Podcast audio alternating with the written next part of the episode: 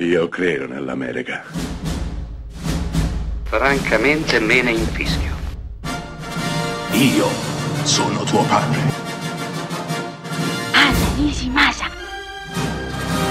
Rimetta a posto la candela. Rosa bella. È il 1966 quando Michelangelo Antonioni gira uno dei suoi immortali capolavori a Londra, proprio nella swinging London degli anni 60.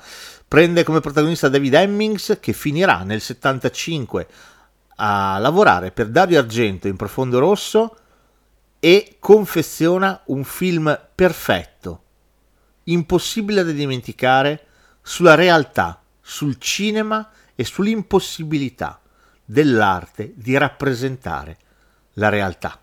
Blow Up, questo è il titolo di questo capolavoro, racconta in due parole la storia di un fotografo annoiato dalla vita e dalla propria carriera. Lui è un fotografo di moda, fotografa donne bellissime, ma questo lo annoia terribilmente. Un giorno, durante un set fotografico, si accorge, sviluppando le foto, di aver ripreso un omicidio. Inizierà una vera e propria ossessione, ingrandendo sempre di più quella foto fino a cercarne tutti i più piccoli particolari per risolvere quel mistero. Ecco, questo è il punto di Blow Up. Quello che ha fotografato David Hemmings è di fatto un omicidio? Lo è? È un corpo senza vita steso per terra o non lo è? Perché più la foto viene ingrandita, più i particolari si sfumano. Quindi è possibile che l'arte possa di fatto rappresentare la realtà? Forse, ci dice il maestro ferrarese, non è possibile. Perché più andiamo a fondo, più guardiamo da vicino, più per l'arte risulta impossibile fotografare il vero. Ma alla fine questo è cinema e il cinema che è finzione ci può mostrare tutto ciò che vuole e quindi anche il falso può risultare più vero del vero.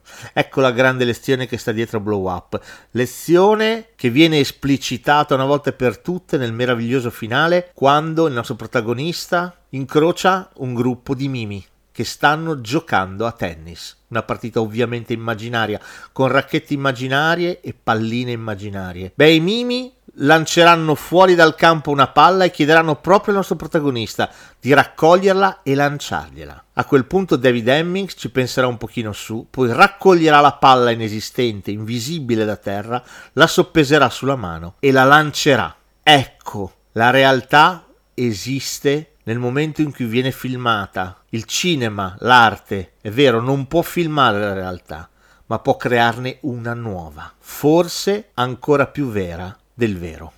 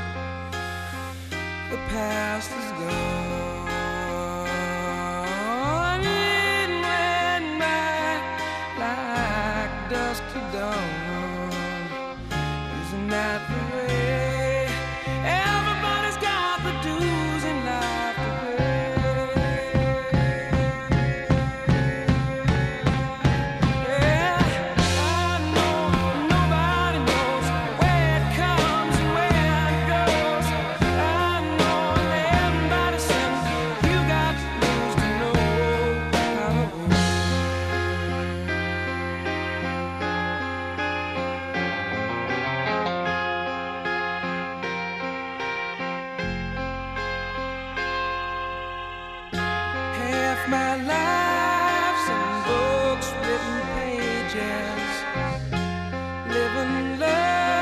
from fools and from sages.